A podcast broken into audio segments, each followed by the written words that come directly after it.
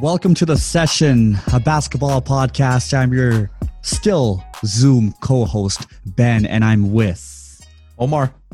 Okay, so Omar, first and foremost, Yep. why are you looking like a Red Dead Redemption character right now? you just need a cowboy hat and you're looking like a villain. What's going on with that? Well, I've always wanted a mustache, and I figured, you know, I'm locked in my house. No one's gonna see me other than the podcast listeners. Yeah. which is quite a few watchers people. and watchers. Let me, you know what? Let me get that plug in there right off the bat. If you are listening on whatever platform you normally do, go over to YouTube right now, our YouTube channel. Just go search the session of basketball podcast. You're gonna get video, and the audio is somehow gonna be better quality. So come over to YouTube, look at our amazing faces, and look at my mustache. That's your incentive to come. Yeah, I think the mustache. So initially, what happened was we were in the group chat and it was just completely random. So Omar just, you know, kind of like this middle-aged person who's just trying, who's just starting to get with the times. Yeah. got TikTok. Yeah. And uh, he made a TikTok of himself doing this weird Bollywood thing with his hair, and he's like, you know, like shaking it all around, just showing his beard. I'm like, okay, this is somewhat interesting. I wonder what's gonna happen. And then he kind of did like this, puts the thumb over the camera, the he thumb takes it out, camera, yeah, put the hand it. over the camera, take it out, and then all of a sudden, you see freaking a Red Dead Redemption character appear. Everything is shaved, so right now, you know, it looks it looks pretty good because he has a little bit of a stubble going on. Yeah. I I don't know if it looks good, but it's you know it's it's presentable. But um, at the TikTok, it was clean shaved, completely clean shaven. All he had was these was this Joe Exotic handlebar. I had, I had this horseshoe mustache all the way down. I got rid of that a couple days ago, but for like the first two or three days, it was the mustache, and then it went all the way down to here. And I don't know, I like I went for a run, um, uh, just in my neighborhood and stuff like that, while social distancing, of course. And I was just getting a whole bunch of weird looks because they just saw this this guy with really long hair and this horseshoe mustache, just like panting and running after like one kilometer. I was like gone. So Do you know Hall and Oates? no, They're a band in the 80s. Okay. Um, very, you know, just classic. There's this one guy who you look like you look exactly like him. Uh, if you search up Hall and Oates, there's this guy with black hair, mustache. He has longer hair as well. You know what? I'm just gonna keep talking. I want you to search Hall and Oates because I want you to show it, and then show I- how do I spell it? H A L L, Okay. and then and Okay. O A T. I believe it's E S. Hall and Oates. So there's this one guy there Oh Hu- damn! I see huge, huge in the in, in Grand Theft Auto Vice City. That's why I didn't even know of this band in the first place. Damn. But there's this one guy that looks exactly like you right now. So in the '80s, yeah, show show, Yeah, you know show what? him right now. this is video. I can show you guys. Look, Look at that guy. That guy looks good. What the hell? Man, I've always wanted curly hair. If I had long curly hair, okay, you. I know this quarantine is crazy for everybody, but I think you need to. I think you need to tone it down just a little bit. Um, it's funny. Before the podcast, I was just about to be like, "Yo, Omar, I think I wanna." I want to just do something, so I might just shave. And then you ask me, you're like, "Do you even want to do it?" And I'm like, "Huh, you're right. I don't even want to do it. There's no reason for me to do it in the first place. I'm just like, oh shit, like quarantine's doing that. So I've always wanted a mustache, and I have never been allowed to have a mustache. Shout outs to Iman for, for never letting me do it. But now that we're quarantined, she didn't really have a reason because she's not seeing me.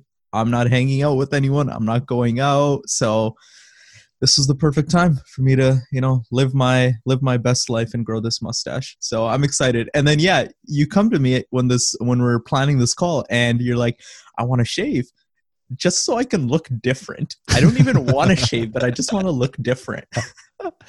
I'm just so tired. And you know, as you can see right now, I'm wearing a full-on hat because ever since our conversation about Team No Fade, I'm having a really tough time just like looking in the mirror and seeing how Can we get a fade check though?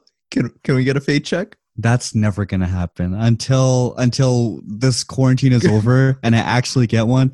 Man, I might even learn it myself. I don't know how I'm Mm. gonna do it. That's gonna if if I do do that and I mess up, I'm not seeing Wasi for the next year or two because that's gonna be insanity to deal with. I'm not willing to do that. And My dad- going on and Wasi Yeah. just roasting your He hair. would do it. He, Yeah. He'll hop on this call like it's Houseparty somehow, some way. He'll just join randomly just to roast me. So I'm not gonna let that happen. Uh, we were watching Vikings just last night, actually. You know, like my parents and I just wanted to start a new TV show. It's Yeah. a good show. I think you'd like it. I think I recommended it. I think I'm a, I'm a few Um, episodes in, but Oh, are you? Okay. It's.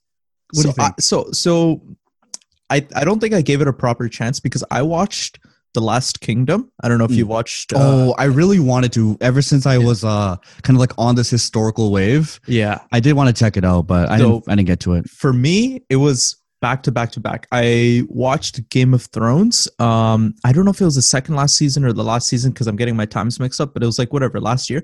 And after that, I'm like, man, I want a show like that to watch, you know, old timey or whatever. And Sherry recommended The Last Kingdom. Now, it starts off really low budget. Like, first season, you're just like, what are these battles? Like, imagine going from Game of Thrones level budget to like, Yeah. you're, I'm like, bro, I can tell that's made out of cardboard, that shield. Like, what the hell is this? But it gets really good. So I loved Last Kingdom. And then when, when I caught up on that, I'm like, man, I need a new show. And I'm like, maybe I'll check out Vikings. And I just, I had too high expectations early on. I, I had no patience with it. So I got like three or four episodes in. I'm like, man, I'm done. All right. Yeah, it's- tell me. it's definitely B like it's definitely B grade. Like it's Yeah. not like your A level. Um, like the Last Kingdom. Just from the trailer of it, it seemed like it's already um pretty great. But you know, with with Vikings, it's just there's there's action. There's a historical part to it, and the story is somewhat enjoyable as well. Yeah. It's like the perfect. You don't pay attention for it. You, you don't need to pay attention to it too much for you to really pick up on what's going on. Like I'm mostly just on my phone at the same time, just like looking at TikToks or whatever while watching Vikings. So it's Yeah. the TikToks of me doing the mustache. Uh, yeah, of course. That's the only thing I'm watching. Yeah. But I think the best part about this is like it's easy to follow to the point where, you know, you have immigrant parents explaining every two minutes what's going on in the plot. Like Yeah. if I can do that while on my phone, that means it's an easy enough TV show to follow. but uh, while we were watching it, my dad just randomly, you know, just because you brought up your your handlebar, your mustache, he's just like, "Man, should I shave my head?" it's like, what? Like, why do you want to do that? And my mom shut it down so quick. She's just like, in Bangla, of course, she's just like, you know the way you look when you do that, right? I'm like, oh, oh, snap. so you know he's not doing it, but I think he just really wanted to because he, he's just like I am. He's like I look different. I don't even know if I want to do it, but I look different, and I'm willing to try it out.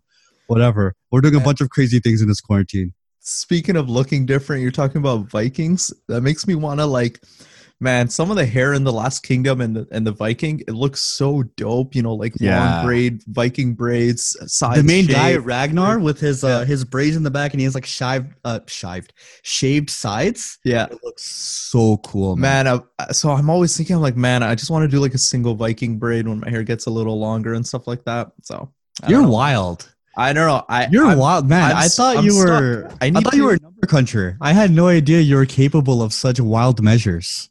Look at me. Do you think I'm a man of, of restraint? I have a mustache. Yeah. Oh, there's my dad. Hey, dad. We're just doing the podcast. Hey, Okay, I just just, just joined in. Hello. How's everybody?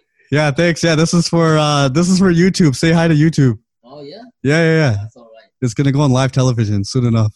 Shave your head. Shave your head. He's asking you to shave your head. I will.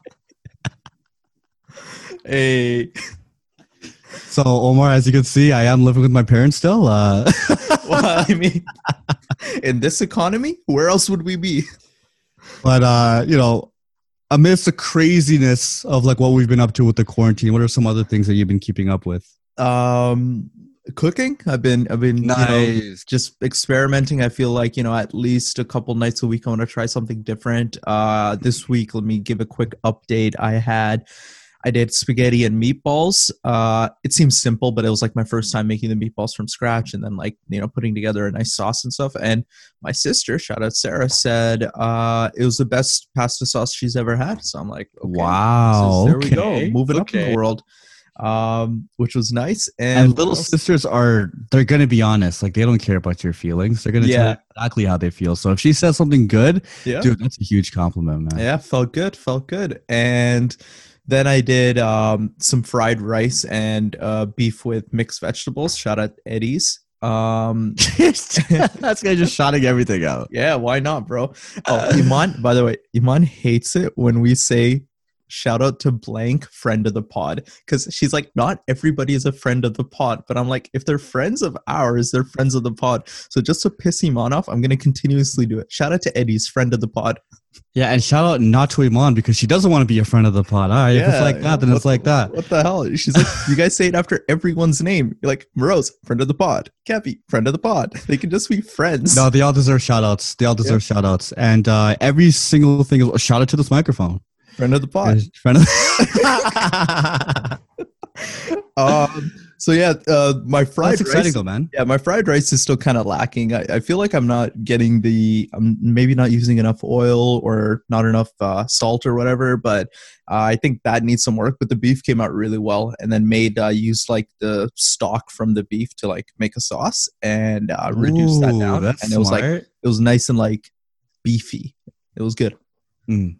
as beefy as I am. beefier. Oh, snap, crackle, and pop.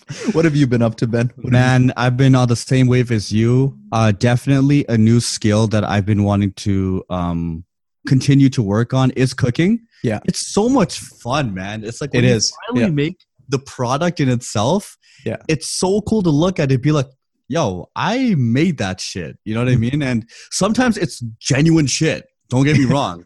But there are other times where it's like, hmm, I can eat this. yeah. So um, what I've made more recently, um, I've made well, I actually made pasta. Mm-hmm. Uh, I searched up. I just had some shrimp. I had some fettuccine, and I had some of the cheese that I needed. Yep. So I figured, okay, let me just see, you know, what kind of recipes there are available. Let me just follow that because I have ingredients. I might as well just do something with it. Yep. Um, and so I searched it up online and I had to go through certain recipes because there are some where, you know, they have the ingredients that I just didn't have at the moment. And, you know, I don't know if you've been out going to grocery stores or whatever, but if you go to No Frills or like Walmart, it's going to be like a 60 minute wait just for you to Mhm. get inside. Mhm. Um, so I'm just like, I'm not down for that. Let me just look for a more simple recipe. So it's a shrimp, um, fettuccine Alfredo yeah. that I uh, that I made.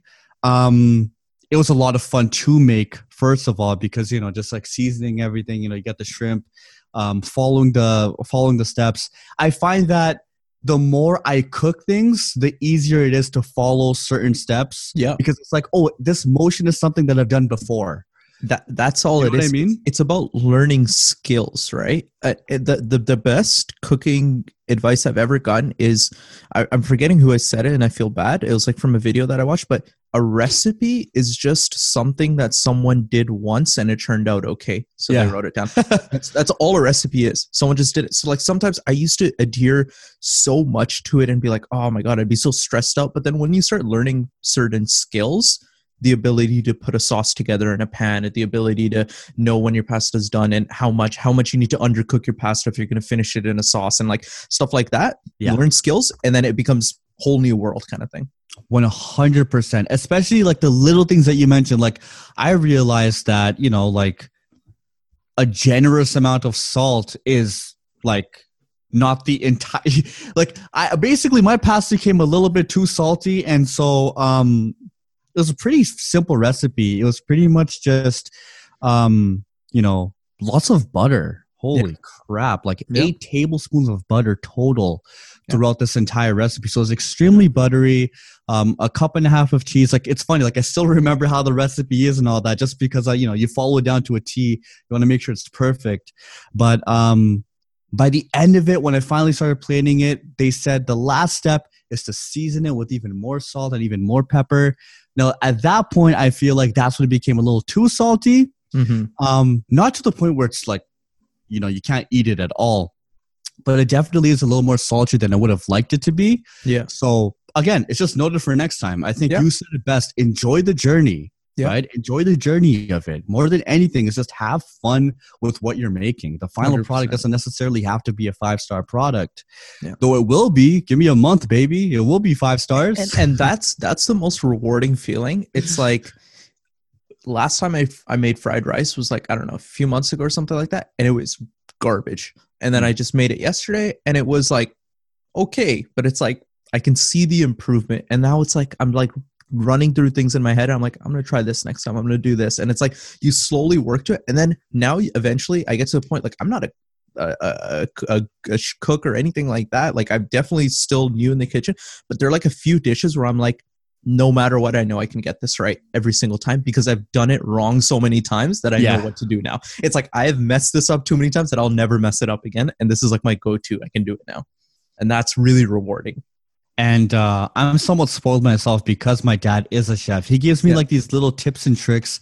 The only issue with that is like sometimes when I try to cook with him, it's like I'm not even the sous chef. Yeah, I'm a viewer. You know what I mean? So I'm trying to learn, I'm trying to do something, but my dad's like, okay, here, this is how you're gonna do it. Here, just follow this along. Okay, okay, you do it now. Okay, you can't do it here. Give me that. Let me just whisk it really quick and let me just do the entire thing. yeah, So that kind of takes away from the experience because really you learn by your failures. Yeah, your past mistakes are the best way to learn.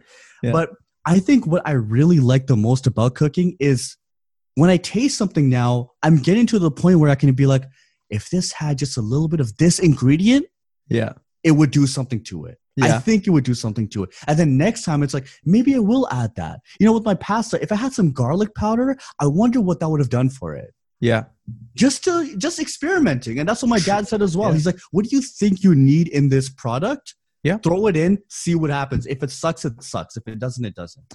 Training your palate is so important. And that's something that i like i never used to think of before i started cooking in the kitchen. It'd just be like i'd be i'd be eating something i'm like oh this tastes good and i have no idea why it tastes good. It's just like oh this tastes good this tastes bad and i leave it at that. And Yeah. and now it's more about why does something taste good and if it doesn't what can i do to make it taste better and stuff like that. And it's like i'm still really bad with that. Like uh, my, my mom and bless her soul she's always there for that like she's the executive chef. Like i'm i'm doing something and i'm like okay i think this is good. And then i'll just call her over. I'm like mom can you taste the sauce? And then she'll taste it. She'll be like okay you need a little bit more of this. I'm like okay Yeah, good. yeah. because it's like my palate's still not there yet but like with her she can just taste it and she'll know exactly what i'm missing.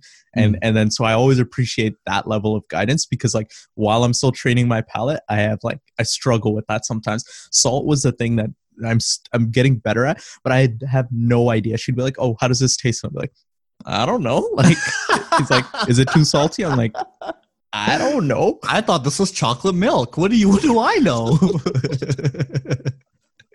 Uh, i'm really happy for you. I'm glad to hear. Yeah Mel, it's so Yeah. much fun man. And um it was pasta that i made and um i made something else. Did i talk about the tacos that i made? Uh i saw your snap story. Uh, we didn't talk Yeah. about it though yeah yeah so i made tacos as well man just a pound of ground beef yeah Um, they they obviously have the uh, the dinner kits that you can find in grocery stores. So it has a seasoning, it has a sauce, it has the shells. Um, I also learned that I'm team soft shell more than team hard shell. oh really Uh, yeah, I always thought I'd be I'd be team hard shell. It just seemed like the crispiness of it would be amazing. yeah But with team soft shell, you can do so much more with it. Like it doesn't even have to be like you know the lean ground beef of tacos. You can just add more things to it. Have you know Yeah. you, you can do more. But I followed this recipe online. We had a lot of the ingredients already, so I figured why not. yeah Um, if there's also anything that I learned, um, the kitchen at the Siddiqui household, we have quite a bit yeah over here. You know what I mean? Like we have things that I did not expect at all, like Yeah. baking powder. I just didn't expect us to have it. I don't know why. Yeah. Or like nutmeg. I'm like, oh, we have nutmeg. That's so cool. I don't know what it is. I still don't to this day, but it added something to my recipe. growing that growing up in an ethnic household like there's Yeah. so many spices sometimes i go on twitter and people are like you know take pictures of their spice cabinet or something and i'm like dude that's like three things like and I, and I open mine up and i'm like i'm pretty blessed to have access to all of this stuff no, our parents, they Yeah. have such good experience. And I know, you know, like special shout out.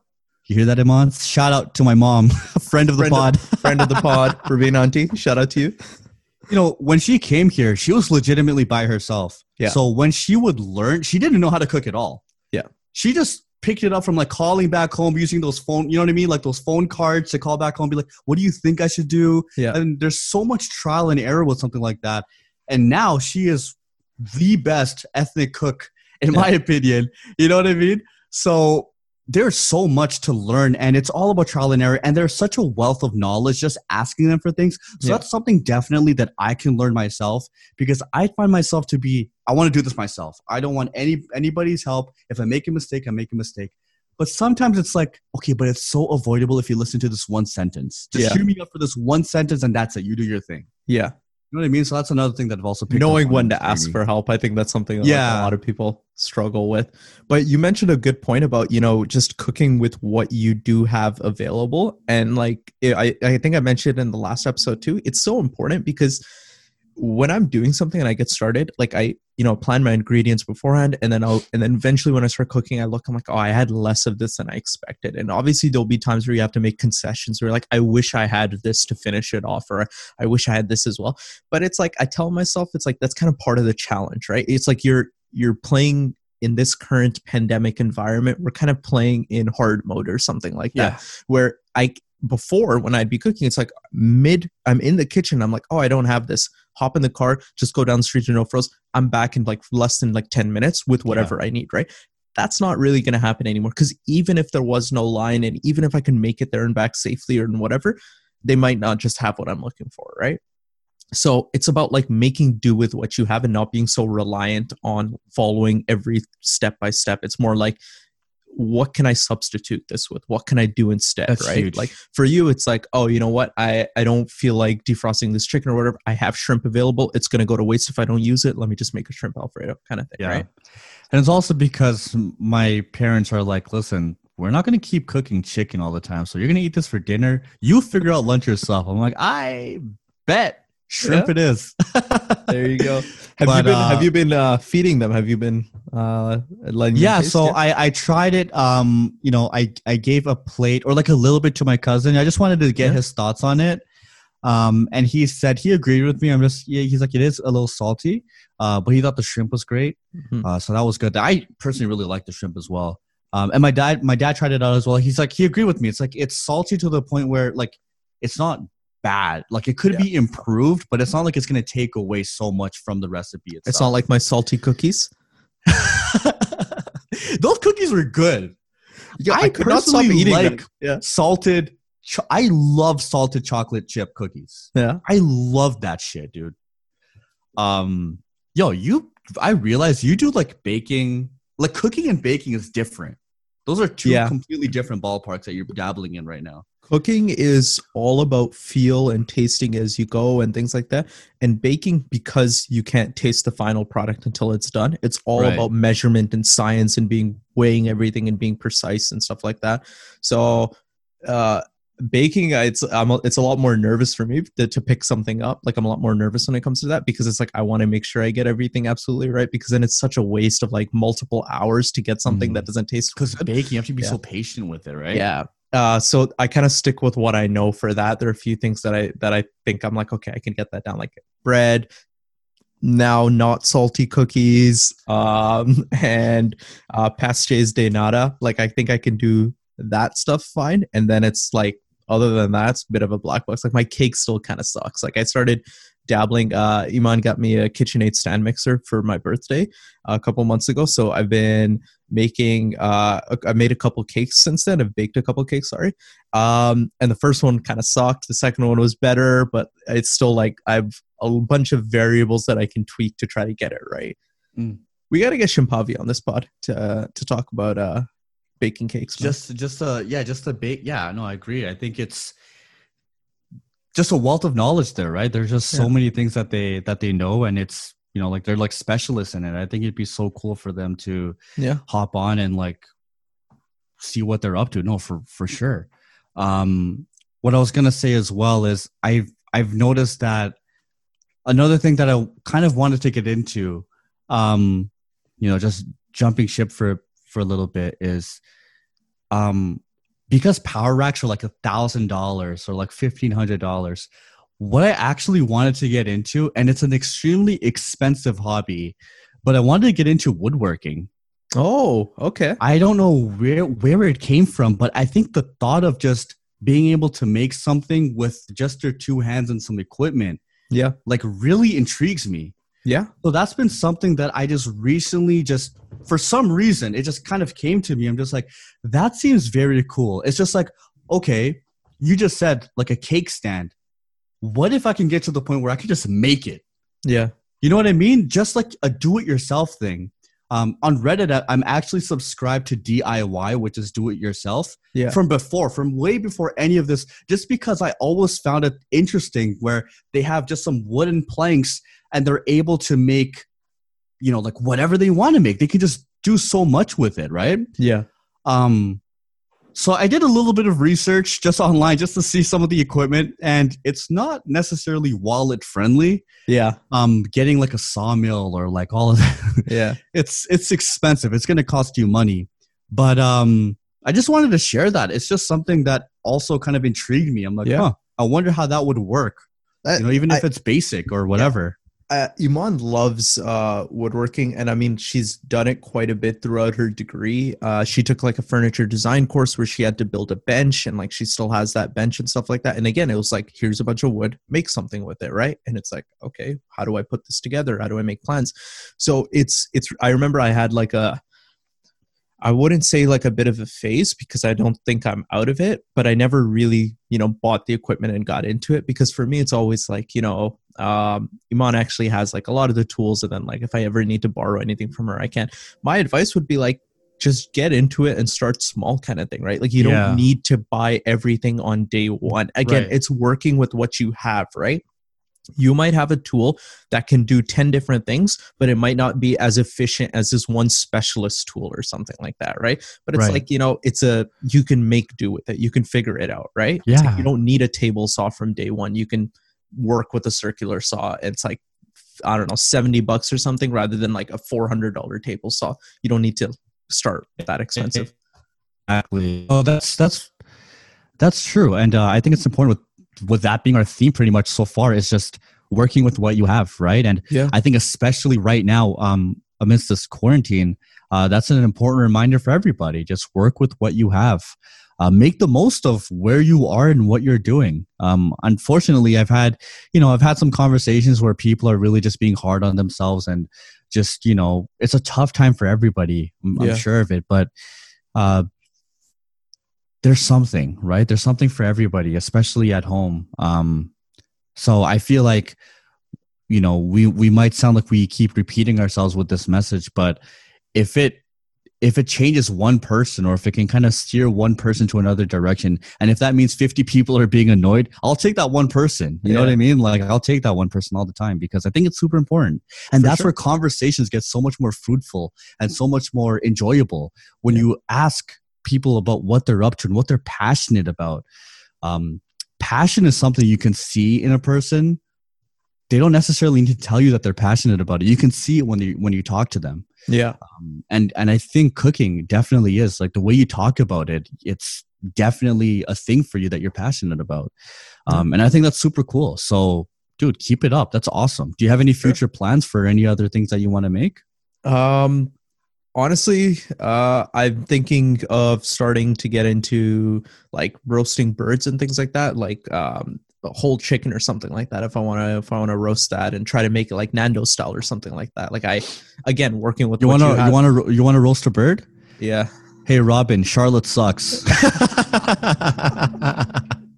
Supreme Bird. Yeah, Shout out Robin, friend of the pod. friend of the pod, Robin. Um, um, quick aside: when when it comes to shouting out, shout out to all of our Australian listeners. You guys are going hard for us. Like we're Oh. looking at the analytics, and Australia's blowing up. We have a Crikey. like, we have a okay now they're all gone, but. Shout out to Australia. You know, you guys come over to the Instagram at the session ball and let us know what your favorite episode is and like talk to us. That's dope. Seriously, shout out the country. You know, we use Podbean as our service, as our hosting service. Yeah. And the analytics is something I love looking into, man. Yeah. Because it's just one of those things where it's just like, wow, somebody from all the way here. Yeah. You know, I think we saw like uh, Australia, of course, Yeah. um, you know, all the way to like La China, like everywhere. It's just been super overwhelming Yeah. where the people are listening from, man. It's so cool. sometimes you just take a step back and you're like, man, we're two best friends. And it's been what, like 20 minutes in this, and we've talked about cooking and and and Vikings and and you know the fact that people en- enjoy these conversations, it's really humbling, and we just want to continue and we want to keep doing that stuff. So you know, if you're if you're watching on YouTube and, and you're looking at us and you're looking at my mustache, you know, drop a like, uh, comment, uh, whatever platform you're listening off. Make sure you subscribe and come over to yeah, look at Ben's guns. Uh, come over to Illegal in 52 states. come over to our Instagram, the session ball. You know, that's where we're gonna put out our mailbag asks and all our posts. You're gonna get notified whenever we drop an episode. So you know, love the support and uh, keep it going. Um, and yeah, we'll just wrap up cooking. So I think uh, I want to make like uh, like a Nando style uh, peri peri chicken or something like that. Thick, man. We, we have the hot sauce. The we got it from Costco or something like that. So I was looking at it. I'm like, I think I can do something with this. Like, Yeah. if we get a bird, like I think we can do something like that. So that's probably next on my list. Maybe next weekend. For me, um, I actually wanted to make chili chicken. Um, just because our family loves Hakka. Extremely difficult recipe. Yeah. So I want to get the assistance of, you know, like my mom and dad for this one because Yeah. it's a lot of things to put into it. But um, I do want to do that just because it's just been on my mind and I've just really wanted it. So um, Reach out to your that's going to brother, man. next. I saw. Yeah, he made story. him and Azra. Yeah, Yeah, and Yeah, it yeah, looked made it. good. It. looked good. It's a, it's hard to get right. it tasted great. I Yeah. remember that. It tasted really good. I liked it. I'll reach out to them for sure. Uh, he had actually given me a, a, a little tip, like if something is salty, maybe just add a little bit of sugar, just like a pinch or something to kind Yeah. of take away the saltiness of it. So he definitely knows the stuff. I'll uh, I'll reach out to him for sure. Yeah. Um, when we were playing Warzone, my cousins are also getting into baking a little bit. It's so Okay. funny because, you know, one of my uh, one of my cousins, I call him, you know, I call him RCMP, Hey, um, Shafat. I had uh, head out. so he's like, you know, he's like a well RCMP guy. You know, you expect this intimidating figure, right? But he's like, yo, guys, I just baked some cookies. I'm like, oh snap! What? Tell me all about that. So you know, like he sent a snap of it, and it's just little itty bitty cutie cutie cookies and then my my other cousin Isam who was who was already on this podcast and hopefully we can have him for another this is our Yeah. time to get guests you Like a I mean? This is the legitimate friend of the pod because he was on the Yeah. podcast. Yeah. He was. um, but he's just like, yo, I'm gonna make cookies as well. So he went to Walmart, got 12 ingredients. And so I'm just like, man, screw that noise. Let me hop on this as well. I'm finna make some cookies as well. There you go. Why not? I think it's just gonna be fun. It's like it's like this Let's cousins thing that we got we got going right now. So Let's um. Isam also made some potatoes and wings. I think everybody really wants to dabble into cooking Now's people the time, man. Come out of this with Yeah. amazing cooking experience and the perfect form for a push-up. I guarantee it.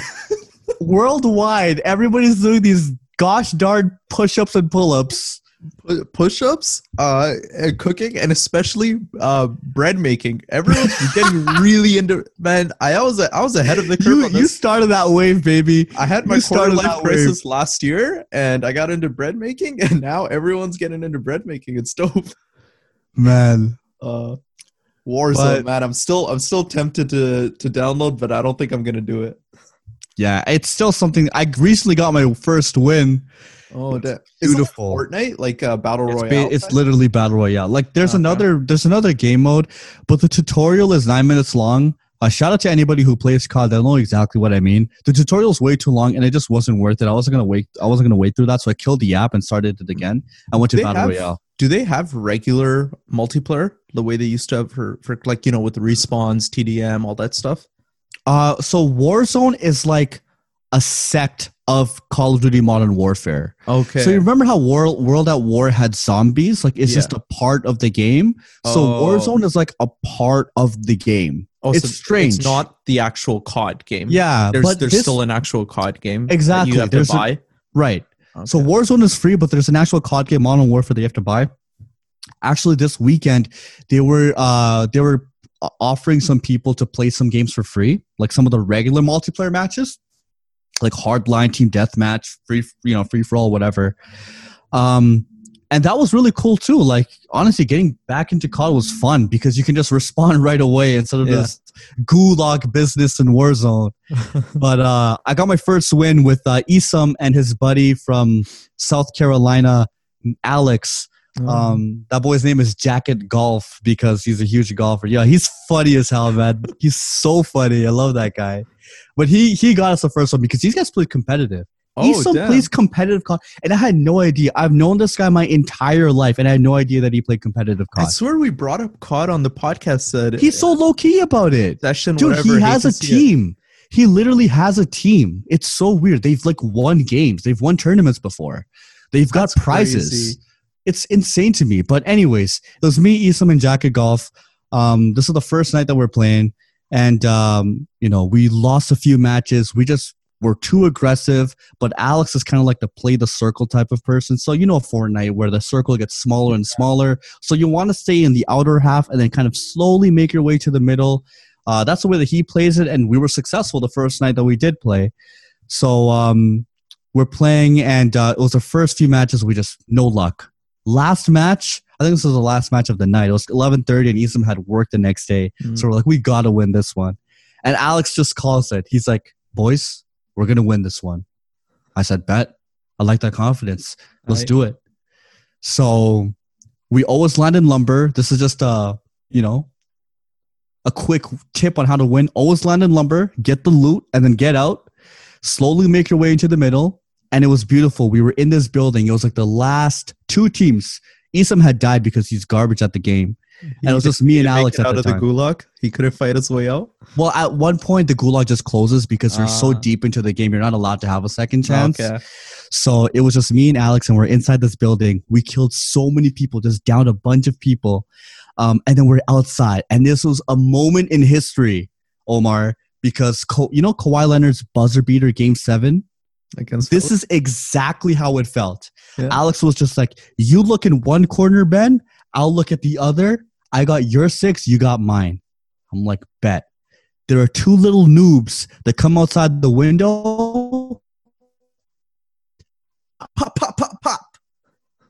kill one of them. Soldier down the other. Pop, pop, and then. Alex pop pop pop, and it's uh, and then Alex turns around. He also gets the other guy, and then the best thing about this uh, win is when you finish the team, you're kind of waiting for five seconds, and then after five seconds, it says victory. Mm. And when I saw victory, man, I took a photo. I needed to have the proof, and I still have that photo. Isam. it says five kills for me and one kill for you. That's just the way it goes. I don't care about damage. I had more kills than you Uh, but that was a special moment in history for me. Amazing time, man. And when you get one win, you're like you're addicted. You just want to get more. I haven't gotten any since then, but I'm just saying you're addicted to the win.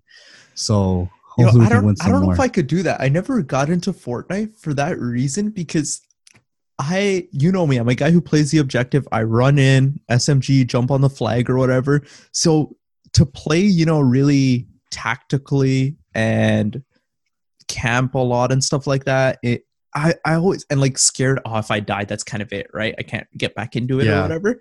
Can't get the guy back. I don't know that part. That part for me never really like. I never really got into battle royale games because of that. It's the teamwork aspect more than anything. Yeah. It's the fact that you genuinely form like this real world war type simulator where it's just like, yo, you got to watch my back while I get this crate, or Yeah. you got to watch my back while I do this. And I think because of that, it just adds, it really does add to the game a lot um, because of the teamwork aspect of it. And that's why it's so addicting. You start to realize, um, Anthony is a little noob, and you don't want to play with someone like that because he's just you're not going to win any games. He- he I'm just kidding. I know me, he bro. listens. Anthony, Yeah. I love you, man. You're just not good at the game. Don't worry about it. He, he messaged me. He's like, "I'm back to my middle school COD days. Add me if you're playing Warzone." I'm not gonna add him. Poor guy. He's the most supporting and loving guy ever for this podcast. And in return, what does he get? Roasted. By Pedro. Yo, speaking of speaking, of, bro, that's Pablo to you. All right. Pablo. Uh, speaking of games, Assad called me. Uh, I think it was yesterday or something. He's like, "Hey man, do you have uh, Red Dead Redemption?" Assad, come to my house. You were supposed to come to my house today, Assad.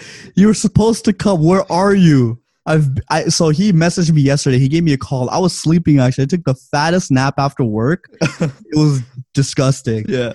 Um, but I woke up quite late. I think it was around six when I woke up, Yeah. and so I missed a call from him. So unfortunately, couldn't get it to him. But I have the disc right here. It's literally right here, Assad. Okay, I see it. Um, come over to my house and pick it. He messaged you though. I think right after like you didn't pick up, he called me. He's like, "Hey, I was listening to your podcast. Uh, that's, dope. Assad always comes through with the support." And he's like, "So, uh, could I borrow Red Dead Redemption?" And I'm like, "I actually did think I had the game, but I realized Ali bought the game and he has it at his place in Windsor right now. So Oh. I don't have the game here. Like, I Sarah was lying to me. She's like, "Go play it." Sarah downstairs." was I go- lying to me. I go downstairs. I'm like, man, the game's not even here. I can't even play it if I wanted to. So, Ali, if you're listening, bring Red, Red Red Dead Redemption when you drive back to town. Mm. Um, and then in the background, Izzy was just like, end the pod, End the, end the podcast. Izzy, this pod will never be ended. the petition, we went through petitions. We went through physical physical abuse from our older brothers. Got shit pelted at us at us. the pod will never end, baby. The pod will never end.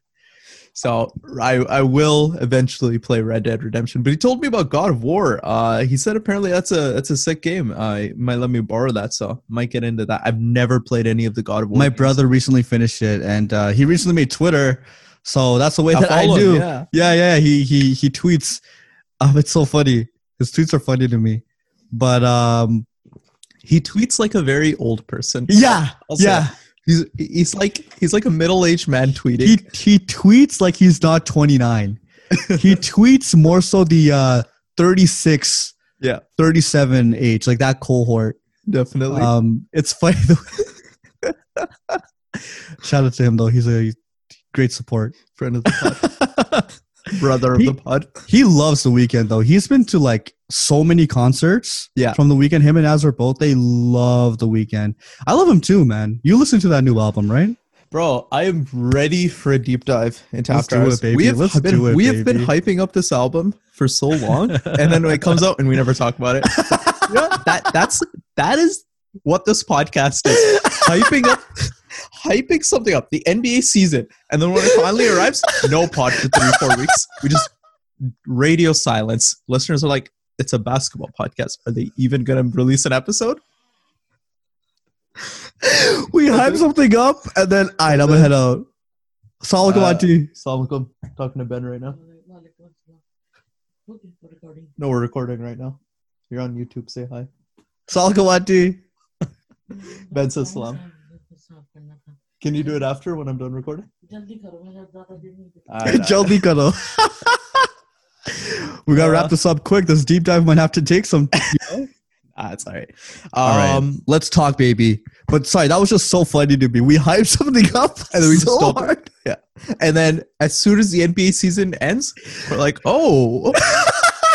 what's that? The ball season's done. All right, maybe we got uh, something to talk about. Maybe then. we have a basketball podcast now. Now that the ball season is, well, yeah, that's crazy. We we've got to get into that. There's quite a bit of ball to talk about. But uh, I first mean, of not all, really, but See, I hyped it up again. Oh, but I hyped it up again. We're not even going to talk ball this episode. We're not even going to talk basketball this episode. season nearing cancellation. Basketball co- basketball podcast host says, "Yeah, there's a lot of ball to talk about. Hasn't been a game played in three weeks. A lot of ball to talk about, man." oh my god! Let's go back. Let's rewind a little bit. Um, All right, the Weeknd after- after, after hours. All right. Um, overall, let's just give our ratings. Uh, I think I'm gonna say like seven out of ten. I think it was. A, Wow. I think it was a good album, but I don't think uh, it's all relative, man. Because like for the Weeknd, I put ten out of ten at trilogy. So for me, everything's relatively ranked against that, right? So that's that's me. I don't know. Did you think it was better, or worse? better. Better. You Better. Really liked, you liked And I more. know I was hard on uh, uh Heartless and singles. blinding lights. Yeah. Yeah. Um, I know I was, I was a little bit harder at first, but then here's what I kind of did. I shifted my mind. Before I was always let me compare to Trilogy Weeknd, but that's like a different artist. That's literally comparing apples to oranges at this point. That's the fair. the After Hours album to me, Omar, is a complete reinvention of the Weeknd. And I thought that was so cool. The production on this album is so amazing from really good. front to beginning. It's from Wait, front wait. to back. The production on this album from front to beginning, and then nothing else. man, you got me messed up right now this podcast, man. I'm trying to be serious right now, man. You're making me laugh. Well, you're the one who said from front to beginning. What? So you're saying the production sucks? No, I've had it since you said we hype something up and then just leave. Hype something? up? Alright, I'm gonna head out. we can't even do that anymore. Shout Yeah. out the quarantine friend of the pod. Oh man. but yeah, I going back to this album, I thought it was just a complete reinvention of Weeknd. He started it off with the visuals. We knew we were getting a different type of Weeknd with this Yeah. one. And admittedly, I thought it would be a lot more of the cocaine infused um hype, not necessarily hype music, but you know cocaine music. It's I was kind of look. I was kind of looking forward to some of the cocaine music. You know, that's what I love. You look the part. You look the part, my man. Right, the Weeknd stash going. I was ready for this for this, for this album. So we knew we wanted to expect a different kind of Weeknd. We weren't going to get Starboy. Um, and sh- and honestly, a huge shout out to the Weeknd for that. With every single album, he's it's a complete different version of himself. That's how he keeps Yeah. things original. And I mean, I like Such a huge Starboy. testament. Yeah, No disrespect, Starboy was a good album. It's a huge testament to him um to the Weeknd because he's able to reinvent himself for what seems like every single album. You can't tell me beauty behind the madness Weeknd is the same as starboy Weeknd. They're they're different in their own ways. And after hours Weeknd is definitely different than trilogy. And that's why i just came into this album without that expectation. But i will say some things. I did a bit of a deep dive into pretty much every single track. The first couple tracks i thought it was actually I actually didn't like the production was great, but in my opinion, Natural Voice Weeknd is the best Weeknd. And the first couple of tracks and even some other ones, they played around with the voice so much by adding so many effects. It Mhm. actually took away from the music for me. yeah. I just wanted I know Abel can sing. Live he's amazing. He's an amazing artist. Give me that. Yeah, the the first few tracks, I, I wasn't really feeling the opening of the album until we Yeah. had the first single or whatever. I think when Heartless comes on, or even before that, I, I really liked uh, um, Escape from LA. I think of of like the, The, first the few- last half of Escape from LA when the beat Yeah. switches was Yeah. really cool. I thought it was a completely different track. I had no idea what was going on there. Yeah. I think that's Um, the turning point for me in the album. The the first like four tracks or whatever, I could probably miss on those, but then Escape from LA down, it starts getting really good for me. So you didn't like Hardest to Love or uh, Scared to Live? Nah, not really. Wow, okay, I'm, not, okay. I'm not really feeling. I don't know. It's weird because it's like those should be the type of Weeknd tracks that I that I like, but it's like I maybe I was just expecting something different, and maybe this is more on me as a raider or like a. Uh, a person who's trying to appreciate the art. I liked the second half of this album a lot better than I liked the first. Okay, personally. That's fair. Yep, that's fair. So sorry, I just wanted to open up some of the notes that I did have here because I did up, have 'em up, some things that I wanted to.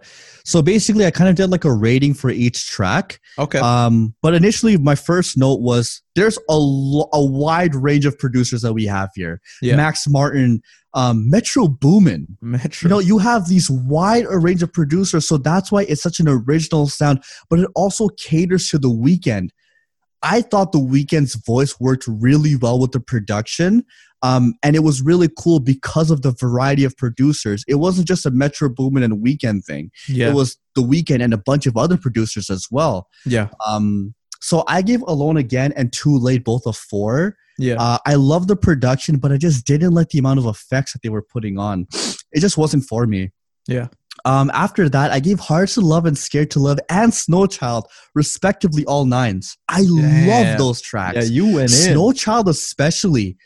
It's just such a soothing and peaceful song. Yeah. And the lyrics were really good too. Um, you know, it's your typical Weeknd stuff, but with Scared to Live, I believe, um, he's like, um, sh- you know, like she don't need a man, she what a man needs. So he kind of did a, you know, Yeah. how before it was like never need a, I'm what a B word Yeah. needs or whatever. So now it's like, um, she don't need a man, she would have man. Like just little things like that. Just like Yeah. okay, so he's kind of playing to both sides. So I thought that was interesting as well. Um, Escape from LA, I give an eight. Uh, at first, the first half I was not liking actually, But then when the second half came in, I thought it was a Mm. completely different track. It really built up to it. Yeah. Faith is one of my favorite tracks. That's Yeah. trilogy. That's trilogy Weeknd to me. The production was really good on it, and it really gave us a taste of old Weeknd. Um, the note I wrote for "In Your Eyes" was it's like an '80s throwback, and I actually wrote here Hall & Oates um, because the beat of it, yeah, the beat of it was very '80s cocaine like, which I, I I- think that's what Weeknd wanted to paint with this album Yeah. there's a lot of different sounds that we're getting here, Omar. We're not just getting this, you know, like high funk 80s type of bassy guitar riff music. We're also getting music like um, Escape from LA, where there's a lot of different synths going on, or Hardest to Love. Um, Too Late and Alone are very synth heavy. And then you have Faith, which is like Old Weeknd. But then In Your Eyes and the later half of this album is extremely inspired by 80s uh, by the 80s which i thought was really interesting as well so this album has a lot of different sounds and it's bringing in parts of um different parts of Weeknd which i guess reinvented himself in a way he became this original person or artist because of that Yeah. um all in all i gave this album like an 8.5 out of 10 uh, there were certain aspects where I thought the mixing was a little bit off. It sounded weird on my headphones. Um, and then on top of that, I feel like there are certain tracks where just let Weeknd sing. His voice is good. You don't need to do much with it. Just let him do what he's doing. Yeah. So that kind of took away a little bit. But overall, I was pleasantly surprised. There's a lot of tracks I feel like I'll be going back to. Faith for sure, Snowchild for sure. Really liked a lot of the songs from here, man. You know what I was kind of hoping for on those early tracks where there there was a lot of uh, auto tuning and, and effects and things like that, um, and the production didn't really do his voice justice. I was kind of hoping he'd go more down the Kanye uh, 808s route of using fully commit? voice, using his voice as an instrument and using the beat is driven off of his voice rather than it being like overwhelmed or something like that, right? And then it's like you get this whole experience. Like I remember listening to 808s and it's like sometimes my mind still gets blown when I listen to the production on some of that because it's like he's singing, he's rapping, and the beat, all of it is just his voice. And it's just like all in one. I feel like that would be pretty good on some of those tracks, like there Yeah. ones. I just think, like, admittedly, Kanye West and even Young Thug, because those are artists, a lot of artists now, Nav, they use autotune because they genuinely need it. yeah. And that's why, like, you can you can fully commit to it to a point where it becomes a part of the instrumental or it is an instrument in itself Yeah. because of that. But with someone like Weeknd, the reason why I didn't want that is because he's naturally so gifted with such a great voice. Just use that. Uh, I understand that it can work with the production, with the you know, with it very, with it being very synth heavy and synth focused. That you kind of want to add some some some form of syntheticness to your voice as well.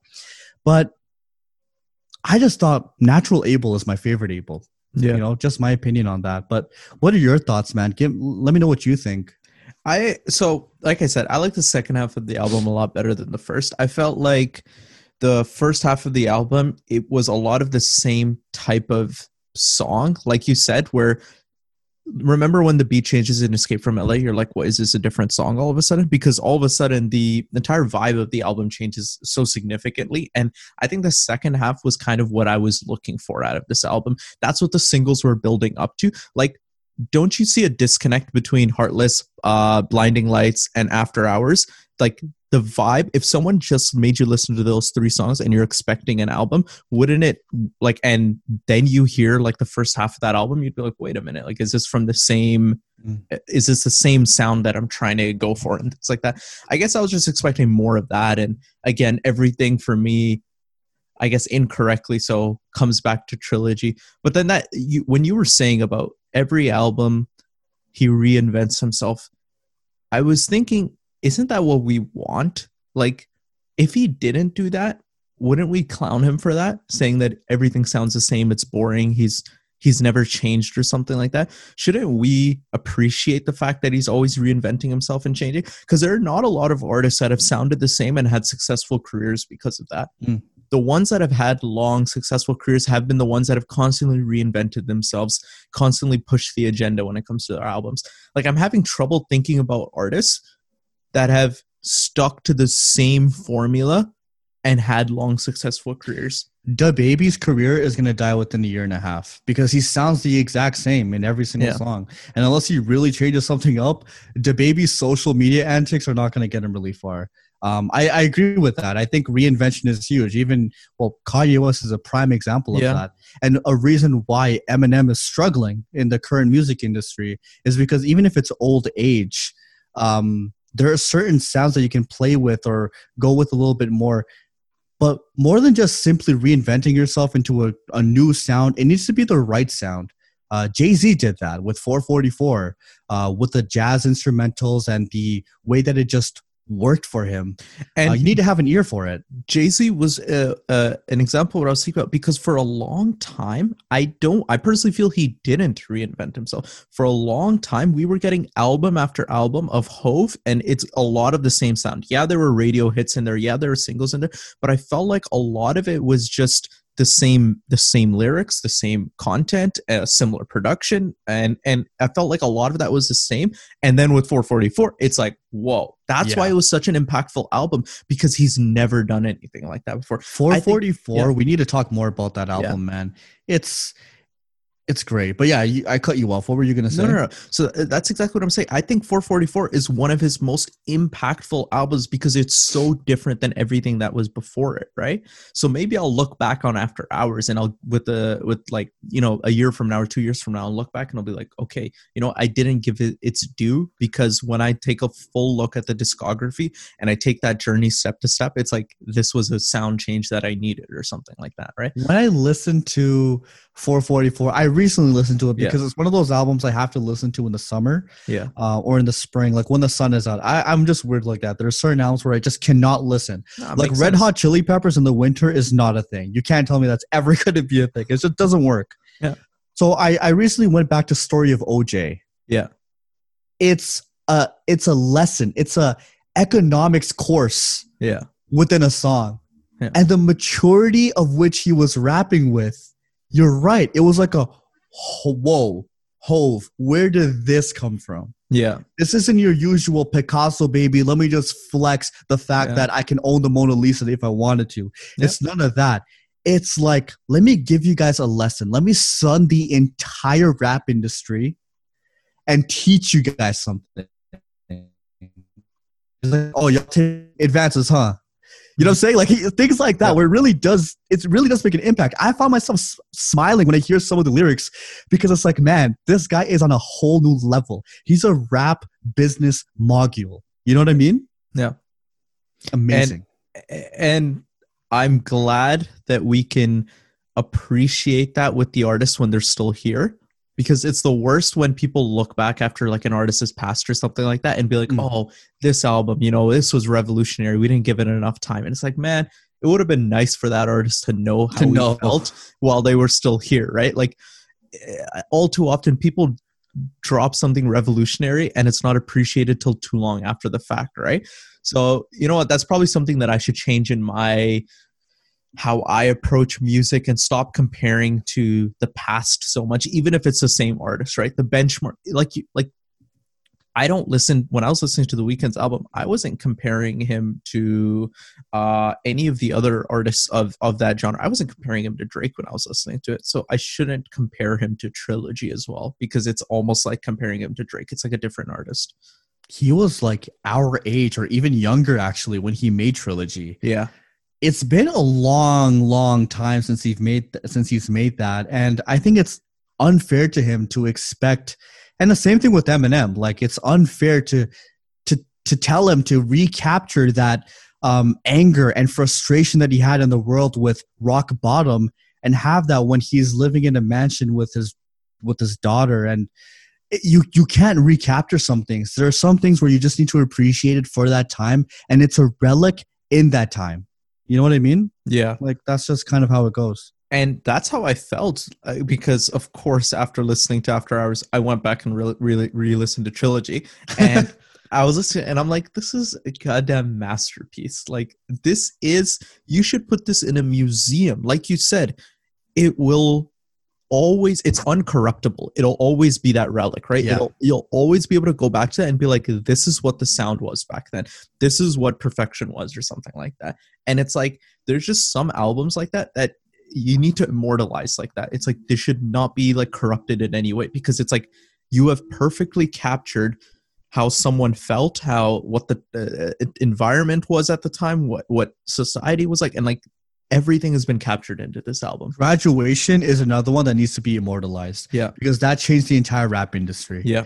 After the whole Curtis versus graduation between uh, beef or whatever between Yeah. 50 Cent and Kanye West, and Kanye West won Yeah. with the pink polos and the weird hats and the bears and the whatever. That's when rap changed. Yeah. Um, I'll never forget that. That's history. And that album also needs to be immortalized. We should revisit this topic because I want to put some more thought into it Yeah. but there's certain albums that need to be uh, immortalized because Yeah. they capture that time frame so beautifully Yeah. I was You know? thinking uh, another re-listen that I did is um I re-listened to Channel Orange. I don't know if I talked about this last episode or not. And I cannot find a flaw in that album. like I legitimately cannot. I listened to it from front to beginning to end to end like and and like in all seriousness, I listened to it and it's like so uh Frank Ocean recently dropped two new tracks, right? Uh or Dear I- April and Cayenne Cayendo or something yeah and and they're and they're good and, and, like they're, they're good tracks they're obviously going to make me cry and everything like that classic frank ocean and stuff but it, it made me go back and and i listened to channel orange and the same way i can poke holes in blonde i can't do that in channel orange i listen to it and i'm like this is everything i want in an album Mm. literally everything i want in an album and it's it's crazy how I don't know. Have people always felt this way about music? Like, I don't know, in the 80s or the 90s when people would release albums like that? Like, am I just being too extra with this or something like that? But like, I can just identify off the top of my head just like these works of art where I'm like, these will always be perfect for me. i think even more so back in the 80s and 90s because music was a little bit more limited than it is right now Yeah. so if you if you have something that's like genuinely just great Yeah. you're not going to forget that people still talk about the beatles to this day Yeah. people still talk about dark side of the moon by pink floyd to this day why because it it's it's that it's at that time period. It's history. Yeah. music can make you feel nostalgic.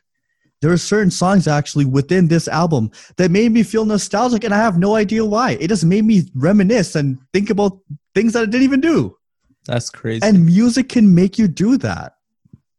You know it's it's insane. Like the more albums and the more genres you dive into the more feelings you start to become comfortable with you know when you listen to nirvana you're not going to feel the same way when you listen to frank ocean you you tap into different feelings whenever you do listen to these to these artists and i think that's why um music is such a good creative outlet Mm-hmm. whether you're listening to it or whether you're making it it's a great outlet you know um yeah For sure. So overall you said you were going to give it a 7 out of 10 Yeah, yeah. That might after change on on a re-listen or something like that, but I Right. think seven out of ten is good.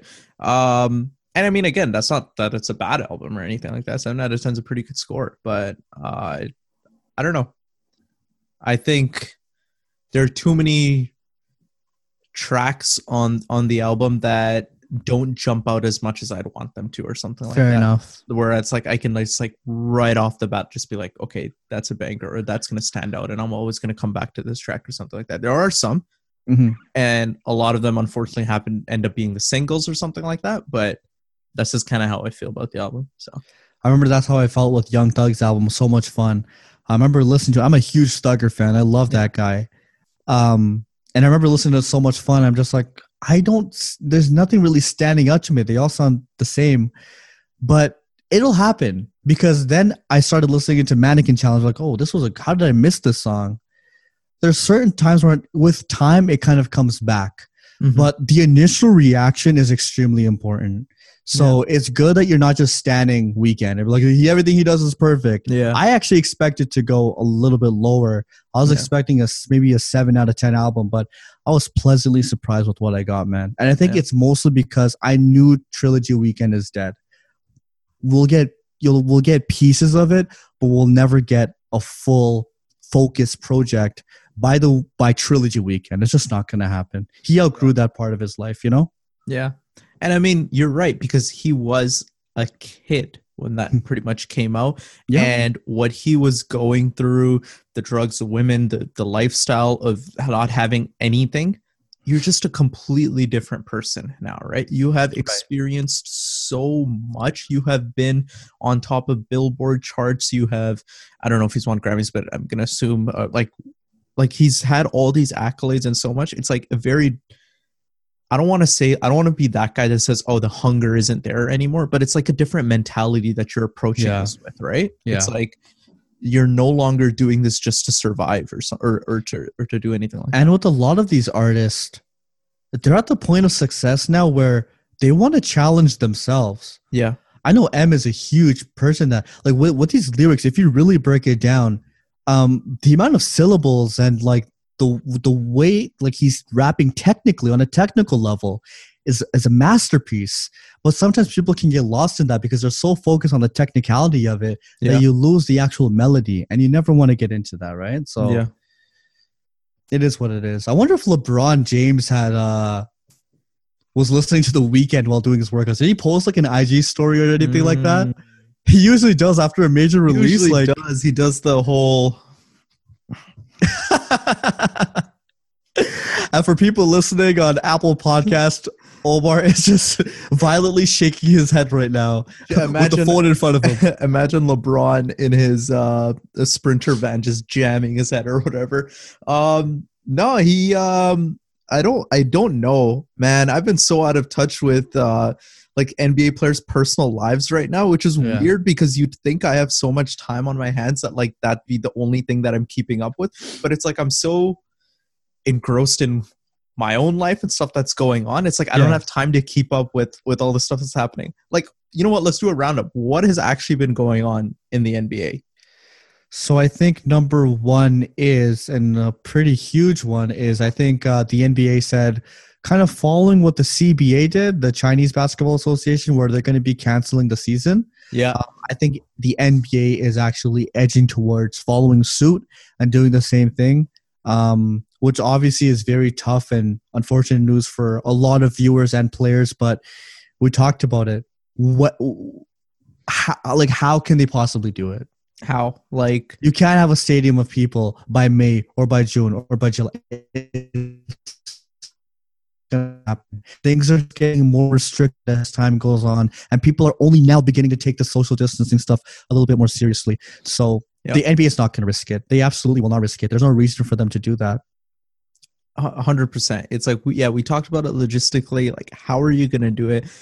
I don't know. I feel like I'm kind of irrationally still holding on some part of me. Me where It's too. like, Yeah. I don't want, I've had so much fun watching basketball this season. And I feel like because of this podcast, you and I have been so into this NBA season, even though there were times where, like, you know, we weren't like following every game or every storyline. We have been so plugged into it that I don't want to let it go because it's kind of like our first season because of this podcast. So, and I don't know, we had so many predictions and so many storylines that we were hoping to see play out that if all of this gets canceled, I feel bad. And I don't know, as a LeBron fan, I feel worse for him because that's just another year that you're older, another year further from your prime, another Yeah. um uh, missed opportunity because you don't have 15 years in the league ahead of you like some of these younger superstars, right? Like this is one of three, one of four, one of five remaining years that you have. Like so to for it to be a wash, of course there's so many more important and serious things going on when it comes to this pandemic and and and this and the NBA season is so minuscule and doesn't even matter in the grand scheme of things. We get it, but you know, we're it's still okay to feel Yeah, sad about exactly it. Exactly, like you know we're like it. yeah exactly like we're getting back into life. We're understanding like we completely understand why all of this is happening and we're full support of you know social distancing and whatever measures we need to do to save lives and keep people safe. But you know everyone's allowed to feel bad about uh, certain missed things like people have birthday parties and weddings and things like that that they're having to reschedule or cancel or, or whatever it might be. So life goes on right? It's just all about adapting. So uh those are my thoughts. Like it sucks. I, I feel bad. I, I understand it but i feel bad and i i wish it wasn't this way. Yeah, and it's also crazy to me that uh, it's the second year that LeBron couldn't take the Lakers to the playoffs. It's uh, oh my god. I'm know, not falling for it. I'm not falling for it.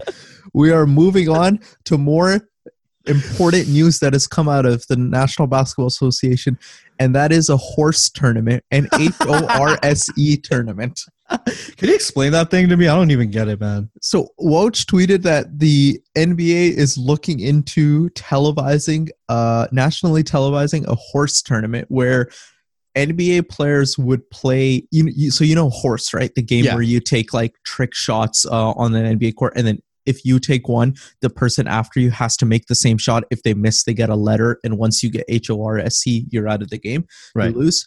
Um, they're televising that now. Obviously, they can't do it in the same spot, so it's kind of going to be over Zoom or some type of video conferencing where a player will record themselves doing a trick shot in their own home gym or driveway or whatever, and they're uh, the person they're facing off against needs to do the same thing wherever they are, and they just kind of go back and forth. And the reaction, the reaction to this was the funniest part about it because here we are, a fan base so deprived of sports, so deprived of the NBA. You know, we just want something. We miss the sport so much, and Woj is like, guys, there's a horse, Horse. tournament coming, and everyone's just like, this ain't it. Like everyone's just like, they just shot it down. They're like, this ain't it. What the hell is this? Like, I'm sleep. Like I'm the best the best reaction was I scrolled down and it's the Stephen A. Smith classic picture face me where he's just staring. It's like NBA horse tournament. Staring. I loved it. But you know what I am actually looking forward to. First of all, my thoughts on that is yeah, I'm sleep. I'm not trying to see Blake Griffin do whatever through Zoom and do that with Patrick Beverley on the other. Yeah. on the other- Like that's just not gonna happen. yeah.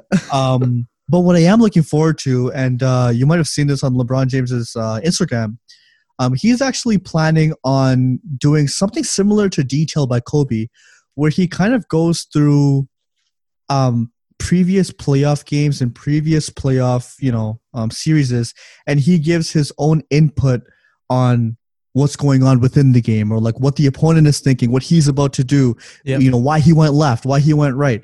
Um, pretty much detail about the LeBron James edition. And, you know, LeBron James is, you know, like has the most IQ, uh, basketball IQ of, of any person in the league right now.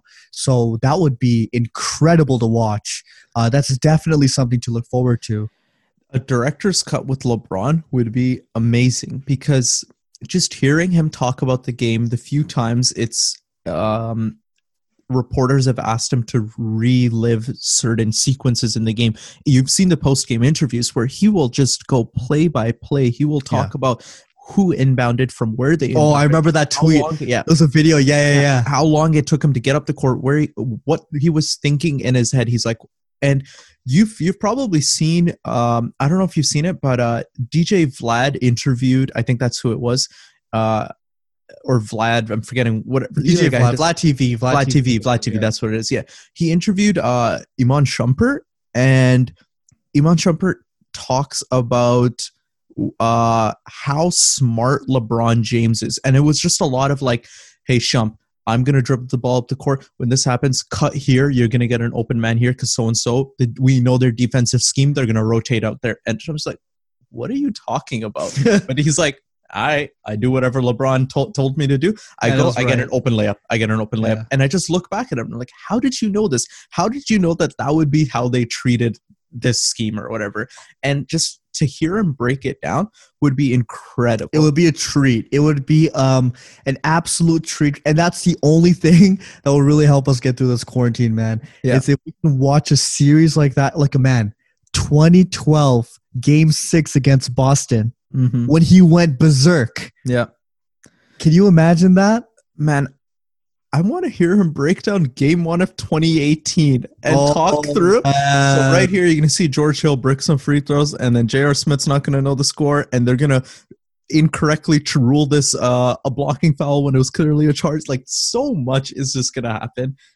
It would be I'm excited. It would be a treat. Yeah, Yeah. it would be an absolute treat to see something like that. Um, another thing to look forward, though, I believe as of April nineteenth, uh, they're actually doing the documentary for Michael Jordan. Michael Jordan documentary. Yeah. That's going to be a lot of fun to watch, and I can't wait to get some more ammo just to show all you LeBron fans. Oh man. Uh, so Burrows and I, uh, friend of the pod, Burrows and I, Shout friend of the pod. uh, we were talking about uh, the documentary, and we're just kind of like scared because now there's going to be a whole bunch of people that have never watched basketball in that era, never watched Jordan, that are just going to come through with takes and start roasting LeBron. And it's like, man, I'm I'm gonna have to defend myself so much and defend Bron so much. But I mean, within the chat, it's only me. Like, there isn't a single other like Michael Jordan is like, uh, like it's literally only me. I need someone like Isam to come into our group chat just so I can have Nah. a tag, just so I can just so I can tag somebody in. You know what I Oh, mean? man, man I but that is something to look forward to. I That's definitely something to look forward to. likes on Twitter, man. This guy, he just purposely likes these things to roast LeBron, and it's just, ugh, it irks me so much. I know he's listening, and I know And he he's smiling right now. He's Yeah, smiling right now. and I know he does it just to piss me off, but it's like whatever. You know what? I'll I'll let it slide. So Merles and I were talking about this, and like big picture, we're just like, when has someone actually changed their opinion? On something uh, basketball about a basketball player or basketball team, it's like no amount of arguing, no amount of like whatever is going to change someone's opinion. But that's the beauty of it. That's no, but that's genuinely the beauty of sports debates. You're not going to convince the other person. It's not supposed to be logical. Sports debates are purely emotional responses. That's all it is. it's like sometimes it just feels so futile. It's like, And then at one so point, much- it's just going to get personal. They're going to be like, yo, 1v1 right now. You're shit. And it's like, dude, this wasn't even like a part of the conversation. You Yeah. just introduced that to me right now. It wasn't supposed to be like that. But yeah, you're right. You don't you don't convince the other person. You're not Yeah. going to. I If they're willing to have a debate with you in the first place, they're thick-headed enough to think that they're they're right and they're only right. Yeah. Why do we do it? Why does why, why do we do it on this podcast? Like you and I go at each other's heads so often. Because some of our best episodes is when I bring up Jimmy Butler not being able to. Oh man. is there anything else NBA though? Like I'm trying to think like so what do we have? We had we talked league about, closing horse, um, LeBron and potential detail, uh, the MJ documentary. Um, I'm trying to think off the top of my head if there's Oh, anything you know what? One thing we should definitely make mention of is the first ballot Hall of Fame uh inductees Yes. came out. So we have Kobe Bryant, Tim Duncan, and Kevin Garnett being inducted um on their first uh try. So that's um that's a really good class, man. Probably correct me if I'm wrong, but that seems you have the best power forward, and um, at, you know, for a lot of people, they would say that uh, the second best shooting guard in the league, uh, would Kobe Bryant. Like people could would make an argument for that. Um, and for Tim Timmy D, like of course, best power forward. And you have Kevin Garnett, who's uh, amazing in, in itself as well. So, is this the greatest class ever to be in, uh, inducted into the Hall of Fame? Like, I really, I, I don't don't know enough so. historically to make a call like that, but I just think about all those players and they all had like legendary careers. And obviously, I like Garnett the least out of out of that group because I just I don't vibe with Garnett's personality, and I hate how he's still milking that one ring they won in 2008, the one ring the Celtics have got in 34 years. But like whatever, you know, take that some like some more tweets against uh, Bron, but. I don't know. That's a it's a really good class, and I just think back to like, man, they had legendary careers. All those players got won rings, multiple MVPs across the board, Finals MVPs, and I'm I get excited about the future classes that you and I are gonna see in the league, dude. We're gonna see like Luka get inducted into the Yeah. Hall. We will be old as hell, and we'll be like, I remember when that guy was drafted when he was. I a remember when I had him on my fantasy team. yeah taking how like how crazy that's gonna be. Like i'm still gonna be in shock when like you know lebron gets inducted and lebron is giving his speech and i'll be like crying because we already know what that's gonna be man. Like he he wasn't supposed to be here. He's just another kid from akron and like I think about all these young players that we've just seen enter the league and how eventually they will transition to a post NBA, you know, like retirement life, whatever, whether that's announcing, whether that's, um, you know, having their own show, like whatever it's going to be, they're going to have these ventures. And we're going to be those old heads that are going to look at them and we're going to be like, you, you know, that guy uh, calling games for OKC. Uh, that guy used to be a pretty good player on the team, actually, or, or whatever it's going to be, right? Like, Yeah. If Jerami Grant's announcing for OKC and you're watching a game like, Like, I know, remember Yeah. his athleticism and you know what I mean? Like how he hit that one three, whatever, like little Yeah. things like that. Yeah. it's like it's weird because it's like Reggie Miller to me is just an announcer. I didn't watch Reggie Miller growing up, right? Good But he's point. one of the best three point shooters of all time, and to to me, he's he's an announcer or something like that. Tim Duncan, there will be a generation that remembers Tim Duncan as just a coach. He's like, oh, isn't that the guy that coaches uh, on Sa- San Antonio or something? Like, dude, this guy was at, at some points the best player in the league. Like, this guy won Yeah. MVPs, rings, and like stuff like that. So it's it's crazy how we think about these players and their and what they are to us evolve over time and stuff like that.